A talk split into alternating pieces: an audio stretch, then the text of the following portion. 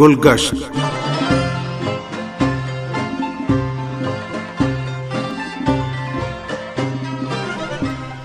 سامعین، پروگرام گلگشت کے ساتھ حاضر خدمت ہیں۔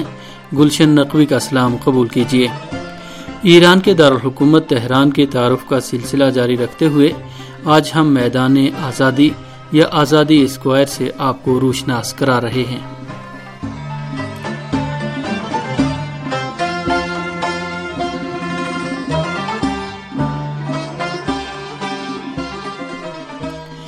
گزشتہ پروگرام میں ہم نے بتایا تھا کہ تہران میں کئی اہم چوک واقع ہیں، جن میں سے بعض تاریخی خدمت کے حامل ہیں، جہاں اہم سیاسی و اجتماعی اور تاریخی واقعات رونما ہوئے ہیں۔ اور بعض چوک ایسے ہیں جو تاریخی لحاظ سے تو اتنے اہم نہیں ہیں، لیکن کچھ اور وجوہات کی بنا پر اہمیت کے حامل ہیں۔ ان میں تہران کا آزادی اسکوائر قابل ذکر ہے۔ میدان آزادی اور برج آزادی کی ڈیزائننگ اور تعمیر خاص دقت اور مہارت کے ساتھ کی گئی ہے۔ بالخصوص برج آزادی اسلامی و قدیم ایرانی فن تعمیر کا اعلی شاہکار سمجھا جاتا ہے۔ ہم آپ کو اس اسکوائر کے بارے میں تفصیل سے آگاہ کریں گے۔ آزادی اسکوائر کا رقبہ پچاس ہزار مربع میٹر ہے اور اسفہان کے تاریخی میدان نقش جہان کے بعد ایران کا دوسرا بڑا چوک ہے۔ جس کا رقبہ نواسی ہزار چھ سو مربع میٹر ہے۔ آزادی اسکوائر مغرب کی طرف سے تہران میں داخل ہونے والے اہم ترین راستوں کے سنگم پر واقع ہے۔ آزادی اسکوائر بیزوی شکل میں بنا ہوا ہے اور اس کے وسط میں برج آزادی واقع ہے، جو تہران شہر کی شناخت کی اہم ترین علامتوں میں شمار ہوتا ہے۔ اس کی بلندی پینتالیس میٹر ہے۔ چوک کی سبز فضا میں سبزہ اور مختلف پودے اگے ہوئے ہیں۔ اس میں ٹیلوں کی صورت میں چار پارک بنے ہوئے ہیں۔ اسکوائر کے اندر اور اطراف میں سیڑھی نما فواروں کی قطاریں لگی ہوئی ہیں۔ برج کے مغرب میں ایک بڑا ہاؤس ہے اور آس پاس درختوں کا جھرمٹ ہے۔ غرض یہ کہ آزادی اسکوائر کی ترتیب و آرائش میں باغات کی تعمیر کے مخصوص ایرانی فن کی جلوہ گری کی گئی ہے۔ اسکوائر کے اندر پگڈنڈیاں اس طریقے سے بنی ہوئی ہیں کہ دیکھنے والے کے ذہن میں شہد کی مکھی کے چھتے کی یاد اجاگر ہو جاتی ہے۔ چوک کے اوپر کے حصے سے اطراف کی سڑکوں کی طرف برج آزادی کے مشرق میں بنے ہوئے زیر زمین راستے سے جا سکتے ہیں۔ یہ راستہ ایران کے روایتی بازاروں کے طرز پر تعمیر کیا گیا ہے اور اس کی مسقف چھتیں، دیواریں اور طاق ان بازاروں کی مانند بنے ہوئے ہیں۔ اس جگہ کو نمائشوں کے انعقاد اور تشہیراتی سائن بورڈز لگانے کے لیے استعمال میں لایا جاتا ہے۔ واضح ہے کہ یہ چوک ایرانی عوام کے ذہنوں میں ایک اہم تاریخی واقعے کی یاد دلاتا ہے۔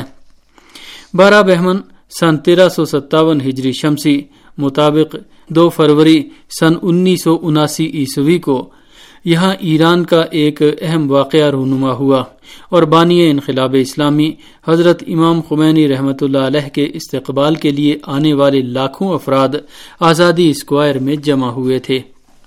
انقلاب اسلامی کی کامیابی کے بعد بھی میدان آزادی میں سالگرہ انقلاب کی ریلیوں کا انعقاد کیا جاتا ہے۔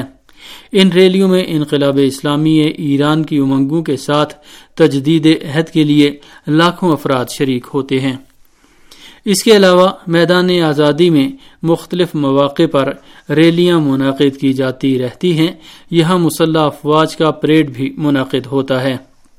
برج آزادی کی عمارت ایرانی فن تعمیر کا شاہکار ہے اور اس کی تعمیر میں ایرانی فنکاروں اور ماہر کاریگروں نے اپنے با کمال ذوق مہارت کا اظہار کیا ہے۔ آج کل یہ برج ایک ثقافتی فنی مرکز کے طور پر بروئے کار لایا جاتا ہے۔ اس کے تعمیری منصوبے کا آغاز انیس سو چھیاسٹھ عیسوی میں ہوا۔ اس سال ایرانی ماہرین نے تعمیرات کے درمیان اس کی ڈیزائننگ کے بارے میں ایک مقابلے کا اعلان کیا گیا۔ اس مقابلے میں شرکت کرنے والوں میں سے چوبیس سالہ انجینئر حسین امانت کے ڈیزائن کو منظور کر لیا گیا، جو تہران یونیورسٹی کے فنون لطیفہ کے طالب علم رہ چکے ہیں۔ برج آزادی کے تعمیراتی کام کا آغاز یکم نومبر سن انیس سو انہتر عیسوی کو ہوا، جس کی تکمیل اٹھائیس ماہ میں ہوئی اور انیس سو اکہتر عیسوی میں اس کا افتتاح کیا گیا۔ برج آزادی کا طرز تعمیر حقا منشی اور ساسانی ادوار کے طرزوں اور اسلامی دور اور آج کے طرز کا امتزاج ہے۔ اس عمارت کی ڈیزائننگ منفرد خصوصیات کی حامل ہے۔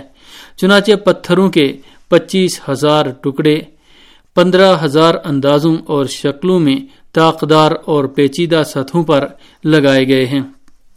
پتھر کی سلیں خاص ڈیزائنوں میں بڑے بڑے ٹکڑوں میں تراشی گئی ہیں، جن میں سے بعض کی لمبائی چھ میٹر اور موٹائی چالیس سینٹی میٹر ہے۔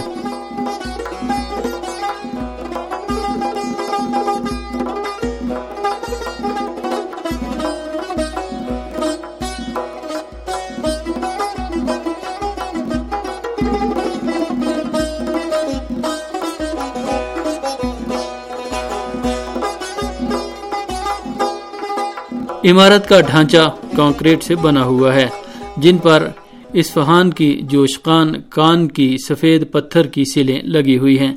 پتھروں کو کان سے نکالنے کے مرحلے سے لے کر ان کو تراشنے اور نصب کرنے کے تمام مراحل ایرانی ماہرین کے ذریعے انجام پائے ہیں۔ برج میں داخلے کے مقام پر استعمال کیے گئے پتھر گرینیٹ قسم کے ہیں، جو ہمادان سے لائے گئے ہیں۔ اور پتھر کی ہر سیل کا وزن تقریباً سات ٹن ہے۔ جبکہ فرش پر لگے ہوئے پتھر اور پانی کے حوضوں کی تہ میں لگے ہوئے پتھر کردستان کی کانوں سے لائے گئے ہیں، جو اس حقیقت کی غمازی کرتے ہیں کہ ایران میں ماربل کی کانوں کا تنوع پایا جاتا ہے۔ برج کے بنیادی ستون مستطیل شکل کے ایک پائے پر کھڑے ہیں، جس کی لمبائی باسٹھ میٹر اور چوڑائی بیالیس میٹر ہے۔ یہ ستون اعلی ہندسی مہارت کے ساتھ تعمیر کیے گئے ہیں اور شاندار طریقے سے مڑے ہوئے انداز میں بنے ہوئے ہیں، جو اصلی طاق کو پائے پر استوار کرنے میں ممد و معاون ثابت ہوتے ہیں۔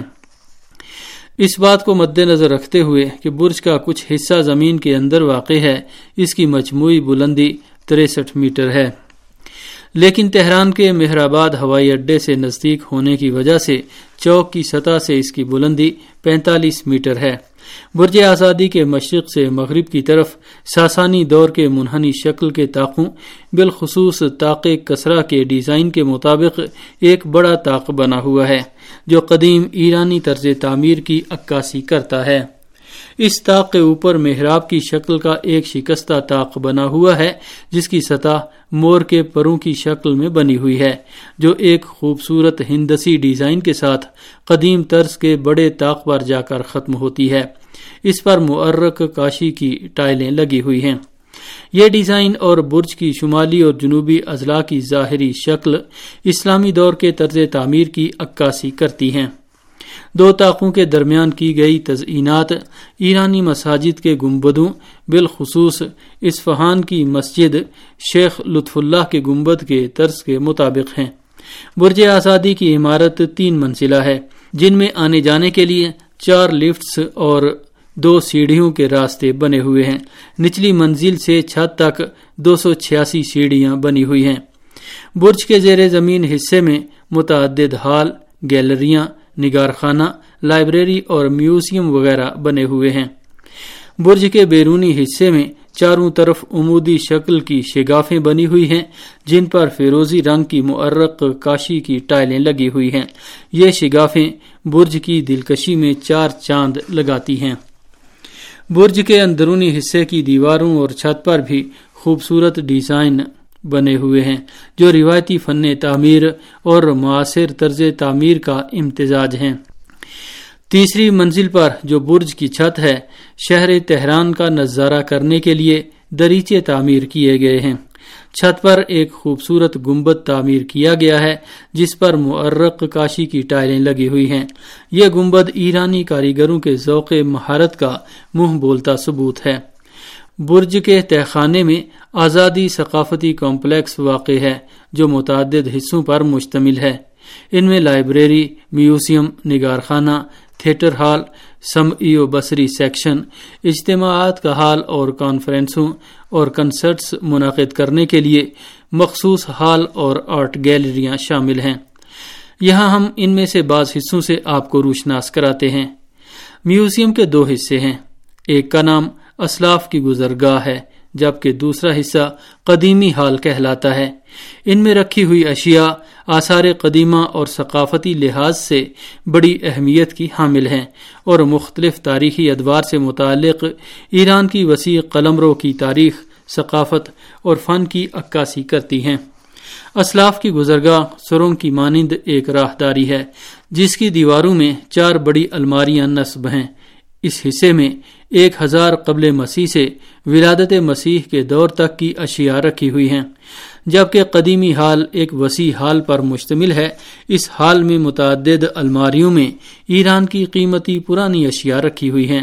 اس میوزیم میں رکھی ہوئی قدیم ترین قیمتی شہ کی خدمت چھ ہزار سال قبل مسیح کے اواخر کے دور سے تعلق رکھتی ہے، جبکہ جدید ترین شہ کا تعلق کاجاریہ عہد سے ہے۔